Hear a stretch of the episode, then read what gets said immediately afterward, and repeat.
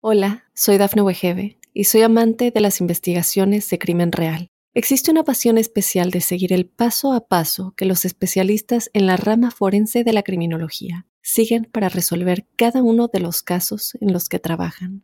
Si tú, como yo, eres una de las personas que encuentran fascinante escuchar este tipo de investigaciones, te invito a escuchar el podcast Trazos Criminales con la experta en perfilación criminal, Laura Quiñones Orquiza en tu plataforma de audio favorita.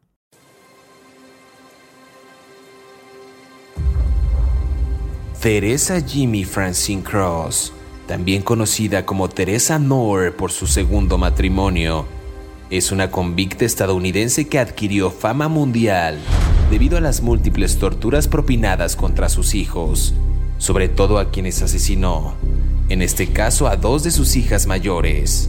Moore nació en Sacramento, California, el 12 de marzo de 1946. En marzo de 1961, la madre de Teresa colapsó repentinamente y murió de insuficiencia cardíaca en sus brazos cuando iban a una tienda local. Extremadamente apegada a su madre, Nor se vio profundamente afectada por esta pérdida y se deprimió bastante. Tras este fatídico suceso, la casa familiar tuvo que ser vendida. La pérdida de seguridad hizo a Teresa aún más vulnerable y rápidamente se enamoró y se casó con Clifford Clyde Sanders, cinco años mayor que ella. Para ese entonces, ella solo tenía 16 años de edad.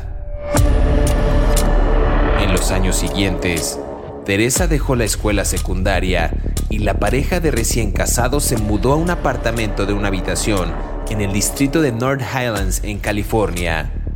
Con la insegura Teresa manteniendo a Clifford con una correa muy corta, el matrimonio se tensó muy pronto. Fue el 5 de julio de 1964, día en que también era el cumpleaños de Clifford, que la pareja tuvo una pelea amarga y cuando el esposo de Teresa intentó salir de casa diciendo que ya había tenido suficiente, ella lo mató a tiros. ¿Estás listo para conocer su historia?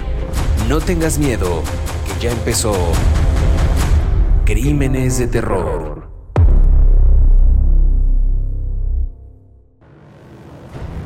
Bienvenidos a Crímenes de Terror. Si aún no te has suscrito al podcast, oprime el botón de seguir en la plataforma en la que nos estés escuchando, ya sea en Spotify, iHeartRadio, Amazon Music o Apple Podcast. Así, podrás recibir cada sábado la notificación de un nuevo episodio de Crímenes de Terror. En esta ocasión en el podcast hablaremos de Teresa Jimmy Francis Cross, también conocida como Teresa Noor por su segundo matrimonio. Esta mujer nació en Sacramento, en California, el 12 de marzo de 1946 y actualmente es una convicta estadounidense que adquirió fama mundial debido a las múltiples torturas propinadas contra sus hijos, sobre todo a quienes asesinó en este caso sus dos hijas mayores. Teresa fue sentenciada a dos cadenas perpetuas consecutivas, pudiendo ser elegible para obtener la libertad condicional en el año 2027.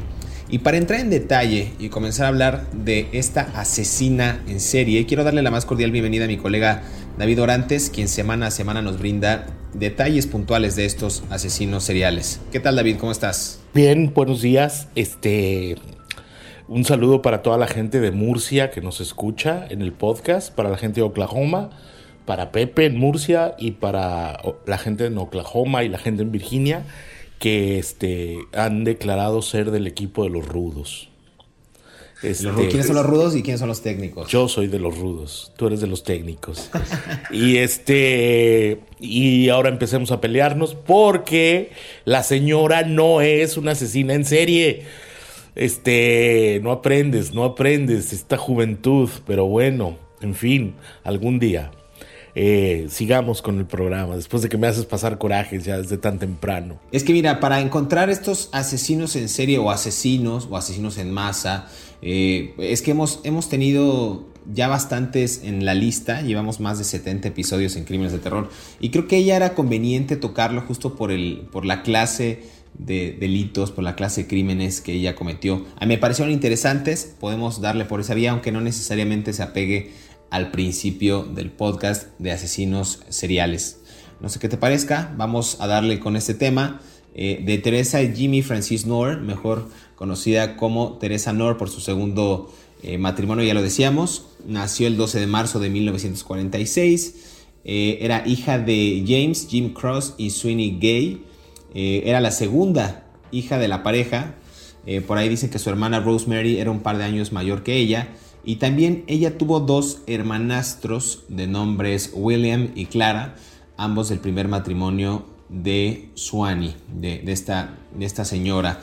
Eh, por ahí dicen que Jim, el padre de, esta Teresa Moore, trabajó en Golden State Dairy en Sacramento como ayudante de una quesería, mientras que Swanee, la madre, trabajaba en una empresa pues maderera local.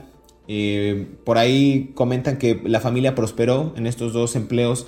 Los padres pues, tuvieron una muy buena posición económica y se mudaron a una casa más grande eh, en Río Linda, en California, a principios de la década de 1950. Esto es, digamos, de la post Segunda Guerra Mundial en esa etapa, ¿no? Este, me, parece interesante más o menos ir marcando el antecedente de, cómo era. Eh, por ahí creo que un episodio que pudo haber marcado a la familia fue cuando al padre le diagnostican la enfermedad de Parkinson, de Parkinson perdón, y es obligado a abandonar su trabajo, se convierte en una víctima, dicen algunos expedientes, de la depresión. Y los niños, en este caso incluida también Teresa Nor, tuvieron que soportar la peor parte de su ira, así lo comentan. Entonces digamos que es una situación en la que vivían de manera bien, tenía un negocio que iba pujante, y de repente pues el señor le detectan Parkinson o le, diagnostican esta enfermedad y empieza a desatar la ira sobre, sobre los menores. A ver, mm, la depresión es un detonante que explota muchas cosas en los seres humanos, ¿no? O sea, algunas personas se suicidan, otras personas se tiran al alcoholismo, otros este, se tiran al alcohol, otros nos tiramos a la comida, como yo, no sé, lo que sea, ¿no? Eh, pero es algo muy viejo, ¿no? Ah, y las mujeres que matan a sus hijos tienen una una concepción histórica, como es en este caso que estamos viendo a esta señora, ¿no? Pero desde Eurípides, que era un dramaturgo griego, el concepto de matar a una, la idea pues, o la historia de matar a sus hijos por una venganza por depresión, tiene que ver con, con esto, pues, con la frustración, ¿no? Acordémonos del mito de Medea, si mal no recuerdo, que fue escrito por Eurípides, un dramaturgo griego, como yo decía, quien decide matar a sus dos hijos en venganza de su primer esposo, a Jason, porque se casa con, con ¿no? O Glauce. Mm, ella después se va en un carro por Corintio con los, al bosque sagrado de Hera, en Atenas, con los chamacos muertos. Y es el primer caso que tenemos de una mujer que mata a sus hijos, registrado en la historia, pues, ¿no? Y esto nos ha servido para entender psicológicamente, o les ha servido a los psicólogos, a mí no, por supuesto, yo nada más soy un periodista de crímenes, les ha servido a los, eh, y, a, los psicólogos para entender la fenomenología de estas mujeres, ¿no? ¿Por qué lo hacen? ¿Qué las motiva, ¿no? Entonces, el caso que nos ocupa hoy, independientemente de sea una asesina en serio o no, lo vamos a hacer y tiene que ver con los componentes psicológicos y emocionales de las medeas, ¿no? La depresión, que te lleva a matar a tus propios hijos en un arranque total de irracionalidad, ¿no? Y de falta de, lógica, ¿no? Porque tú no matas a lo que tú procreas, ¿no? Se supone, ¿no? Este, y ese es el componente que tiene que ver. Una depresión que se arrastra desde la niñez y que llega hasta la vida adulta, en donde ella utiliza a sus otros hijos para matar y encubrir los crímenes de los dos mayores, ¿no? En unos componentes súper, súper terribles de, del crimen, ¿no? Y, justo hablas de que en estos componentes que ella ocupa para cometer estos delitos, eh, pues también los, los, los empezó digamos, a vivir de manera temprana, justo con la ira desatada de su padre. Por ahí dicen que el, el, señor colapsa repentinamente y muere de una insuficiencia cardíaca. Eh, en los brazos de esta mujer, de Teresa Nor, cuando iba a la tienda local. E, ella, dicen que ella era extremadamente apegada a su madre y se vio afectada justo por esta pérdida y se, y se deprimió, digamos, inmensamente. Eso es parte de, esta infancia perturbada. Insisto, el padre que le detectan eh, pues el, el, Parkinson y al final pues la madre muere en sus brazos por esta insuficiencia cardíaca. Son dos episodios grandes. El padre, insisto, desatando la ira y cuando se vuelve más vulnerable ella, eh, encuentra la salida, digamos, entre comillas, más fácil o quizás más, no digamos más fácil, más viable. Y ella se enamora y se casa eh, con este señor Clifford Clyde Sanders, que era cinco años mayor que ella y ella tenía nada más 16 años de edad en, ese, en ese momento. Entonces digamos que deja la escuela secundaria, se casa, se, se a un apartamento de una habitación en el distrito de North Highlands en California y pues con una insegura Teresa manteniendo a Clifford, pues con una correa muy corta, dicen, el matrimonio pues se, empieza a tensar demasiado rápido y es cuando en esos años nace el primer hijo eh, de Howard Clyde Sanders, ¿no? El, que le trajo, digamos, esta, esta paz temporal.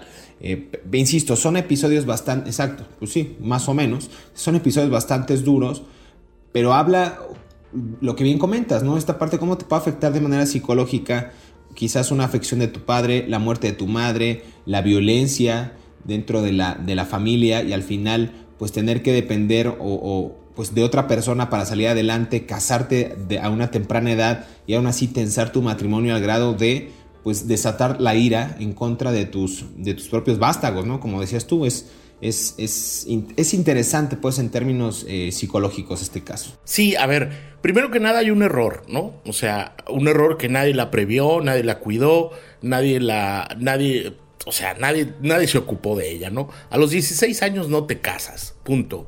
O sea, no estás mentalmente, económicamente, socialmente y lógicamente preparado, ya voy señor, para, para, para casarte, ¿no? primero que nada. Yo no estoy preparado y tengo 60 años, imagínate. Todavía no, no estoy preparado para el matrimonio, ¿no? Eh, y tengo 60 años, imagínate a los 16. Pero bueno, eh, ella se casa con este señor, pero lo mata. Lo mata a balazos en 1964, cuando Sanders tenía 22 años y vivían en Grad, California. La juzgan, pero la absuelven porque ella alega defensa propia. Cuando ella lo mata, como tú bien dijiste, ya tiene un hijo de, de ese señor y estaba embarazada de un segundo hijo, que son sus víctimas posteriores. Ojo, ¿eh? Son los hijos del primer matrimonio, acuérdense de Jason y de Medea. Este, eh, y la absuelven hasta que nace la segunda niña, Sheila Gay Sanders, en 1965. Y ya pasemos al siguiente segmento. Vamos al siguiente segmento, pero vamos a hacer justo esta primera pausa para, eh, para que escuchen esta cápsula que preparamos para ustedes y seguimos conversando eh, en unos minutitos en Crímenes de Terror de Teresa Nor.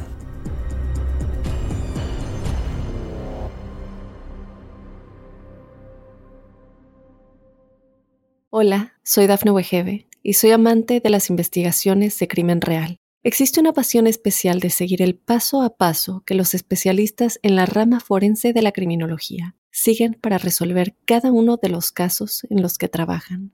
Si tú, como yo, ¿Eres una de las personas que encuentran fascinante escuchar este tipo de investigaciones? Te invito a escuchar el podcast Trazos Criminales con la experta en perfilación criminal, Laura Quiñones Orquiza, en tu plataforma de audio favorita.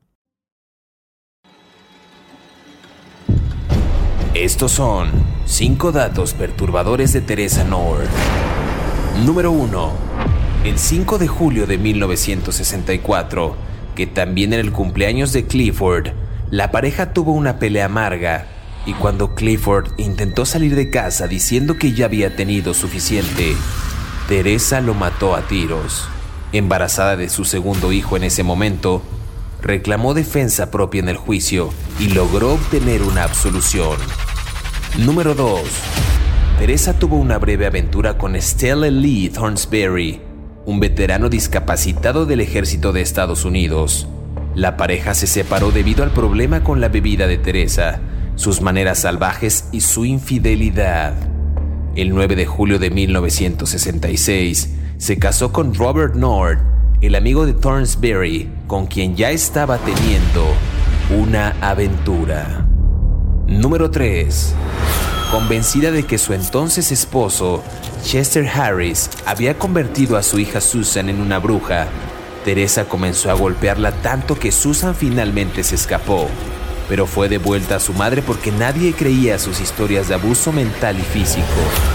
En 1982, en un ataque de ira, Teresa le disparó a Susan con una pistola calibre 22. No queriendo la participación de la policía, La hija fue vendada con la bala, todavía en el cuerpo y cuidada por sus hermanas Sheila y Terry, hasta que se recuperó. Número 4. Para aumentar los ingresos del hogar, Teresa obligó a Sheila, entonces de 20 años, a prostituirse. Inicialmente horrorizada, Sheila no tuvo el coraje de desobedecerla y pronto estaba ganando bastante dinero.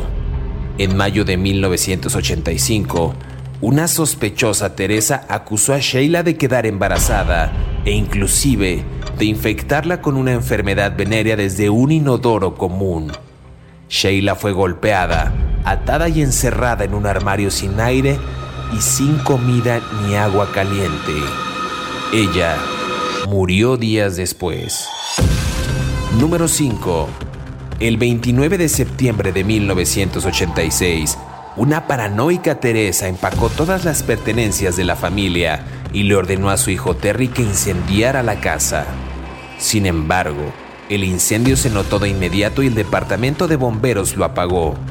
En 1991, todos los niños, excepto Robert, se habían mudado y finalmente madre e hijo también se mudaron a Las Vegas, Nevada.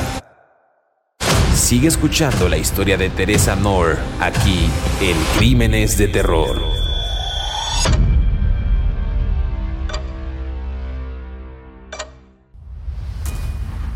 Regresamos a Crímenes de Terror, estamos conversando acerca de Teresa Noor, eh, que aunque decíamos al principio del programa, no es propiamente una asesina serial, creo que su caso sí es digno de análisis periodístico, de, esta investigación profunda, de meternos un poquito a las entrañas de esta mujer para saber por qué cometió y por qué hizo lo que hizo, ¿no? Ya hablamos de su infancia, de cómo muere su madre, de esta insuficiencia cardíaca, eh, de, este, de, de, este, infarto en, manos de Teresa Nor, su padre, que fue detectado con Parkinson y desataba la ira en contra de, ella. Se casa a los 16 años, que decía David que tiene, eh, me dijiste que tienes que 60 años y no estás preparado aún para el matrimonio. Bueno, pues ella se casó a los 16 y mata eh, en 1964 a, a, su entonces esposo Clifford Clyde Sanders en una pelea cuando él intentó salir de casa diciendo que ya había tenido suficiente. Seguramente había habido varias discusiones en las que ya el matrimonio pues estaba demasiado tenso y él dijo, ¿sabes qué? Ya no puedo más, me voy de aquí. Y es cuando Teresa lo mata a tiros, justo argumentando defensa propia y también pues eh, embarazada de su segundo hijo. La primera, eh, perdón, la segunda sería Sheila Gay Sanders, que nació en el 65.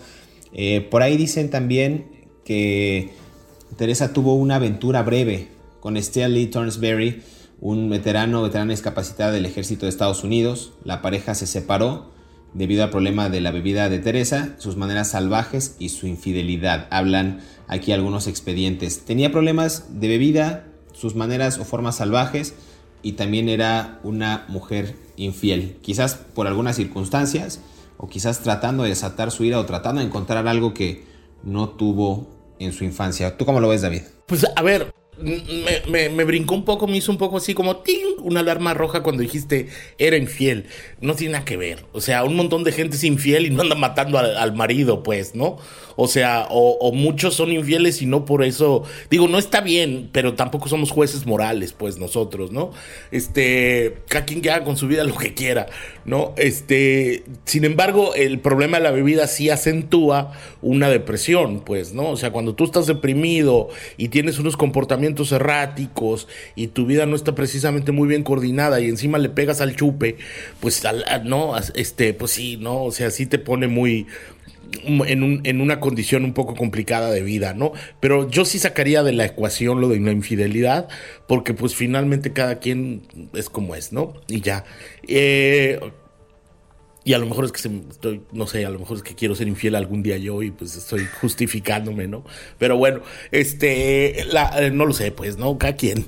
Eh, yo creo, hay un, a ver, obviamente era una mujer que no encontraba paz consigo misma, ¿no? O sea, cuando tú vienes con una con un componente psicológico tan familiar tan violento como el de tu infancia, con los traumas con la madre, te casas a los 16 años cuando no estás preparado para el matrimonio con una persona que es años más grande que tú, aunque sean pocos, pero es más grande que tú, das a luz tan chiquita, o sea, tampoco estaba preparada ella para ser responsable de unos niños, porque ser ser madre y ser padre es una responsabilidad social y emocional y cultural y médica y de muchos componentes y psicológica, de muchos componentes que pues no es así como que cualquier cosa, ¿no?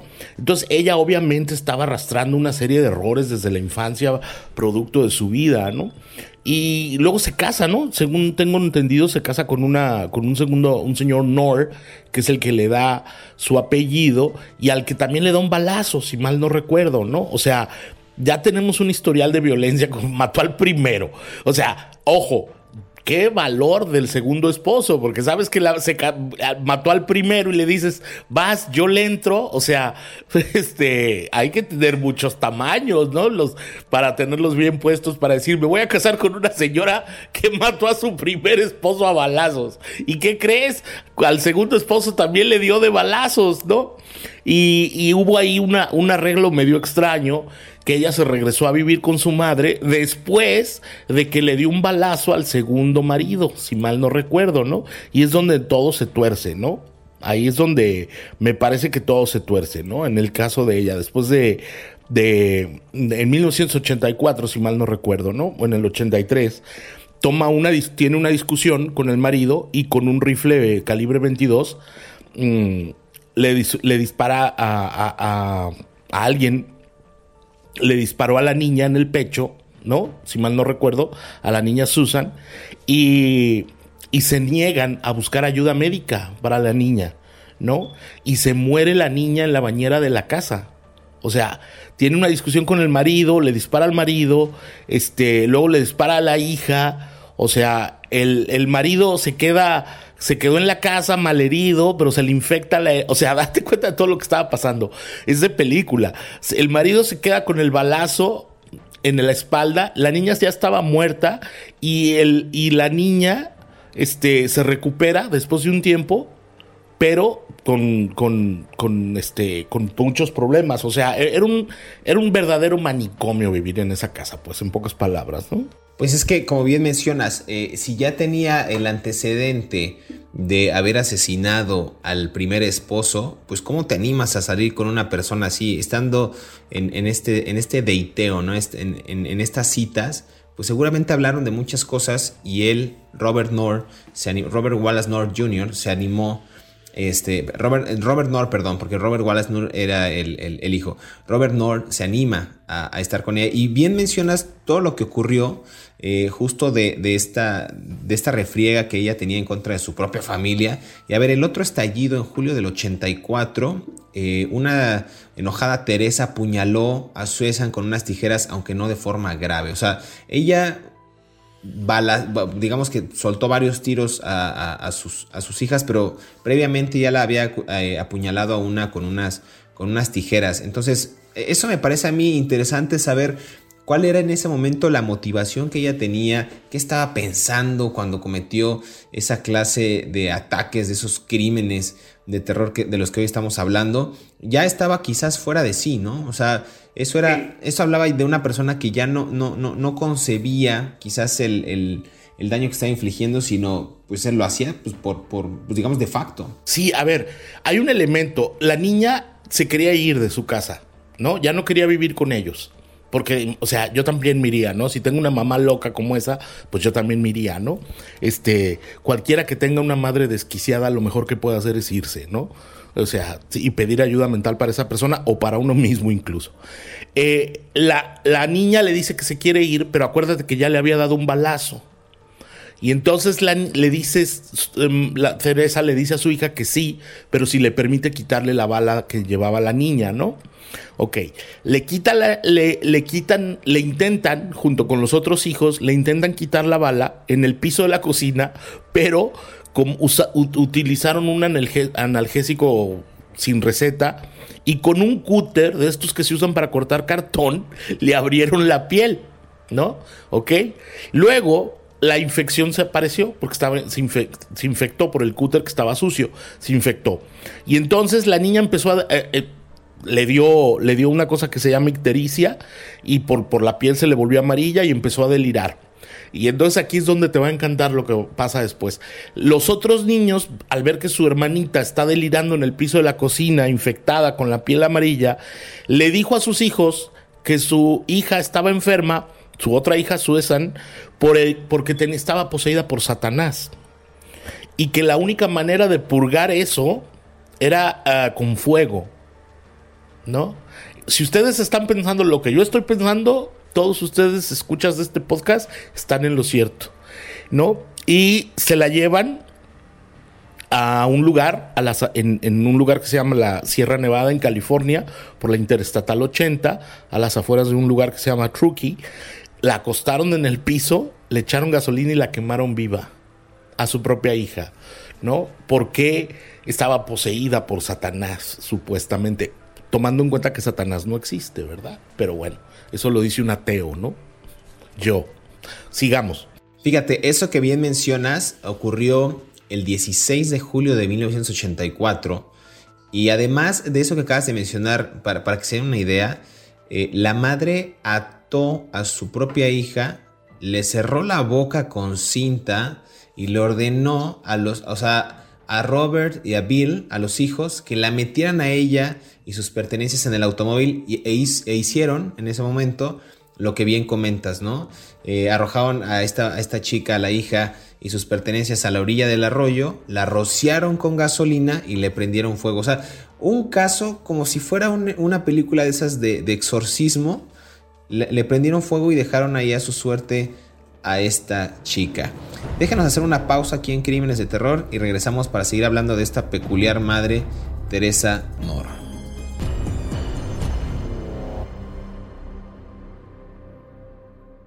Hola, soy Dafne Wegebe y soy amante de las investigaciones de crimen real. Existe una pasión especial de seguir el paso a paso que los especialistas en la rama forense de la criminología siguen para resolver cada uno de los casos en los que trabajan. Si tú, como yo, eres una de las personas que encuentran fascinante escuchar este tipo de investigaciones, te invito a escuchar el podcast Trazos Criminales con la experta en perfilación criminal, Laura Quiñones Orquiza, en tu plataforma de audio favorita. Teresa fue rastreada hasta Salt Lake City, en Utah, donde fue arrestada por conducir ebria. Aunque estaba al tanto de la investigación y se preparaba para huir, abrió la puerta cuando el sargento John Fitzgerald llamó a su casa. Teresa Noor fue acusada de asesinato, conspiración para asesinar, así como asesinato múltiple y asesinato por tortura, que podría haberle valido la pena de muerte. Sigue escuchando la historia de Teresa Nord aquí en Crímenes de Terror.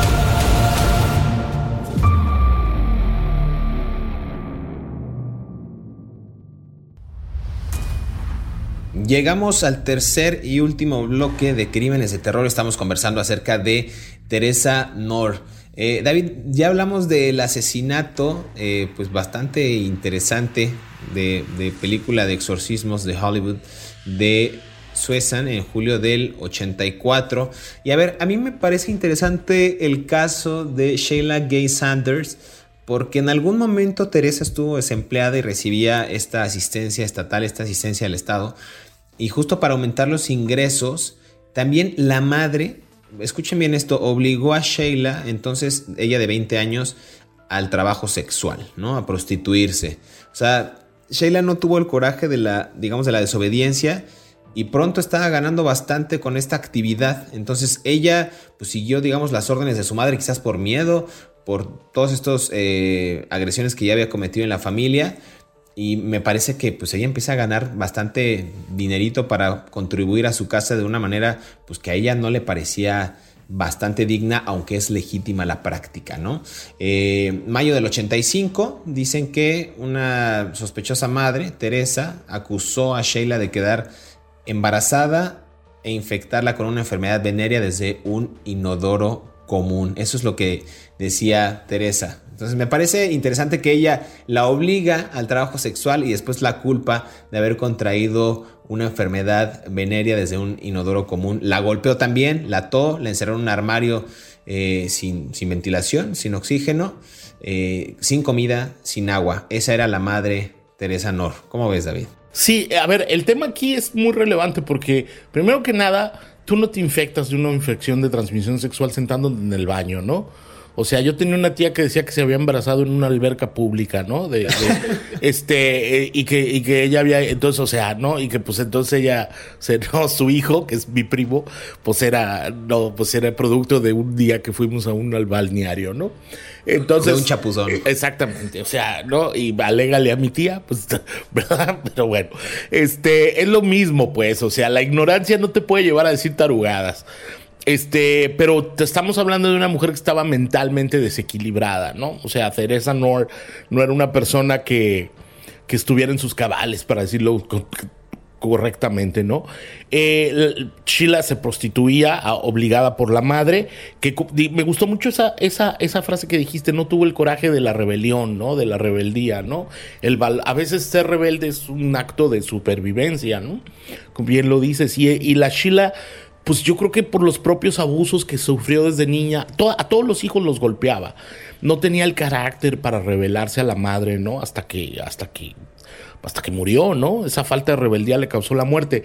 Eh, Beto a saber, hablamos de que Teresa era, era una persona que tenía relaciones con muchos hombres porque era infiel, ¿no? Este, probablemente ella o consiguió esa enfermedad de transmisión sexual acostándose con alguien. ¿no? No lo sabemos. Y pusieron a la pobre muchacha de 20 años en un armario encerrada durante días, ¿no?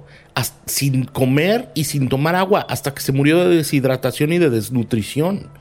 O sea, ¿tú sabes lo que debe ser morirte de hambre? Tú, como quiera, te sales de tu casa, te vas a la tienda de la esquina y te pones de rodillas y alguien te da unas monedas y te compras un pastelito o una fruta o lo que sea. ¿no? O sea, pero que tu propia familia te niegue la comida y el agua, tú sabes la, tortura mental que estuvo padeciendo esta chica Sheila, sabiendo que su madre estaba afuera, que la había obligado a prostituirse y que la estuvo y que fue, es, es, la última de las locuras, pues, ¿no? Primero matar a la niña, como a la otra Susan, con la supuesta posesión satánica. Y luego a esta otra, bueno, luego agarró a los otros hermanos cuando se muere la, la, Sheila, ya de 20 años, cuando se muere, y se la, la, meten en una caja de cartón entre todos, y se la llevan y la tiran en, en la carretera. O sea, y además, ¿sabes qué es lo peor? El cuerpo de la pobre muchacha no estuvo sin identificar durante años. Fue una NN, no, no name, ¿no? O, o, Jane Doe, como se dice en inglés, ajá, en los registros forenses, una Juana Nadie, ¿no? Este es absurdo, total. O sea, este crimen del que estamos hablando es, es el límite de la perversión de una madre en contra de sus hijos, ¿no? O sea, los hijos no son tuyos, los tienes que cuidar, pero los hijos tienen el derecho a irse al demonio, a la fregada, si tu madre es una abusadora, Y, ya, no voy a decir más. Fíjate que sí, es que es, muy duro, la verdad es muy duro tratar este, este caso. Y retomando justo este de Sheila, de Sheila, eh, esto ocurrió el 21, a ver, pero es que es, aterrador. El 21 de junio de 1985, ya decíamos que le encerraron en un closet, en un armario, y tres, días, a ver, tres días después de que fue ahí abandonada su suerte, hubo, se escuchó un fuerte golpe y después de ahí un silencio total, sepulcral literalmente.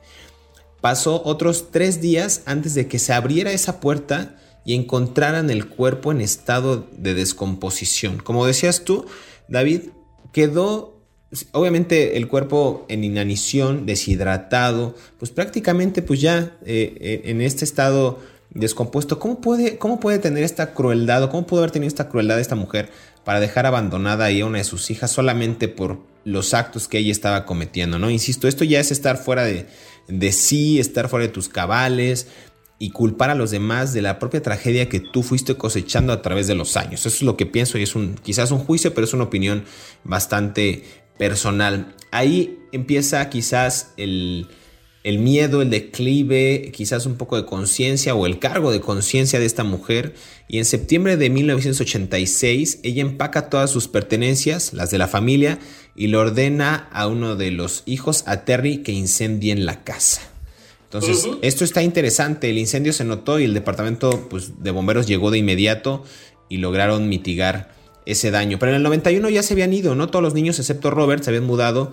Eh, y finalmente la madre y el hijo también se mudaron a Las Vegas, en Nevada. Digamos que fue como parte de esta, de esta huida. Sí, pero todos cometieron crímenes, ¿eh? O sea, todos los hijos de ella, en algún momento de, de todos los hijos de Teresa Nor, en algún momento tuvieron problemas con la ley, ¿no?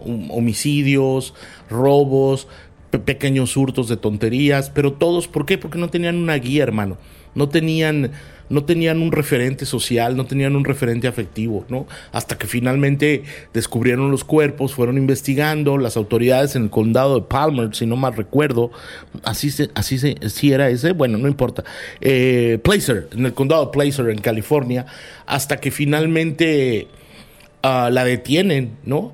Y pues en, la declararon psicótica, ¿no? O sea, una señora está en la cárcel en, el pabellón psiquiátrico porque pues no, ahora sí que las voces en su cabeza no la dejan en paz, ¿no? Y justo, pero, a ver, recordemos nada más esta parte, eh, que en el 92, justo inspirado por este episodio de los más buscados de Estados Unidos, Terry, uno de los hijos, contacta a la oficina eh, del alguacil del condado de Nevada y les informa sobre los dos asesinatos, ¿no? El de Susan Susan y el de Sheila.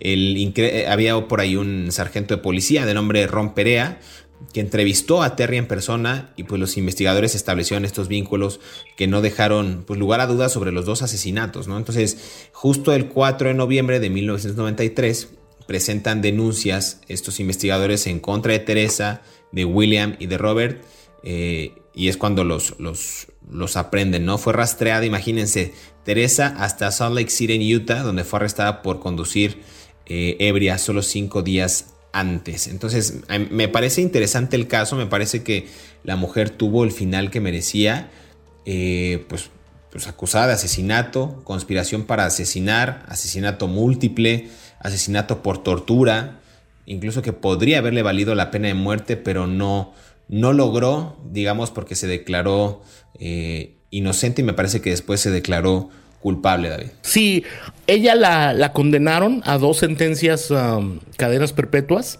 en 1995. Eh, son dos sentencias perpetuas consecutivas. Esto es un poco extraño en las leyes de Estados Unidos. Quiere decir que si se muere y revive, se sigue con la sentencia. ¿No? Porque se han dado casos de gente que piensan que está muerta y luego regresa segundos después, ¿no? Este, entonces son sentencias de muerte, eh, cadena perpetua consecutivas. Ella apeló y pidió salir en consideración a su edad, porque ella es una anciana, y le negaron lo que se llama el parole, el permiso de, salir en libertad condicional. Está en la cárcel de Chino, California y se lo negaron, por supuesto. Ella tiene una segunda audiencia para volver a pedir que la, que la liberen por, en consideración de su edad y de su salud mental y de su terapia eh, en julio del próximo año. Y con todo respeto, yo creo que no se lo van a dar. Yo creo que van a esperar a que se muera ahí. Lo que yo sé por los documentos legales que pude ver es que ella está en terapia psicológica todavía ahora. ¿No? Aunque está en la cárcel, pues no es alguien que, y tiene 76 años, si mal no recuerdo, no es alguien que esté, mm, pues no esté con nosotros en este mundo, por así decirlo, ¿no? Y bueno, pues desafortunadamente una, una depresión mal atendida desde la juventud, desde la niñez, una serie de factores de soledad, de pobreza, de desnutrición y de maltratos, culminaron años después con las locuras de esta mujer matando a dos de sus hijas, ¿no? Y maltratando a todos los demás. Totalmente, es elegible, como decías, para libertad condicional y si sale y sobrevive, eh, lo, lograría en el 2027 y tendría la edad de 80 años de edad, pues prácticamente una mujer ya eh, de la tercera edad que pues no tendría ya muchísimo, muchísimo tiempo de vida. David, muchas gracias por este episodio de Crímenes de Terror. Eh, bastante interesante el caso de hoy, pero es hora de despedirnos. Queremos agradecer a todos aquellos que cada sábado sintonizan un nuevo episodio de Crímenes de Terror. Estamos leyendo sus comentarios a través de las redes sociales de Mundo Now y también a través de nuestras cuentas personales y a través del buzón de quejas de David Orantes, que es su correo electrónico.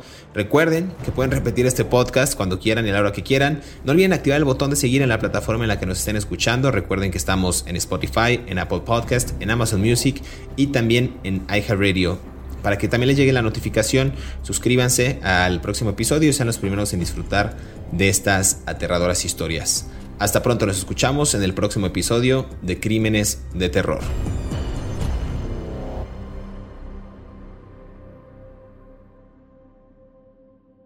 Hola, soy Dafne Wegebe y soy amante de las investigaciones de crimen real. Existe una pasión especial de seguir el paso a paso que los especialistas en la rama forense de la criminología siguen para resolver cada uno de los casos en los que trabajan.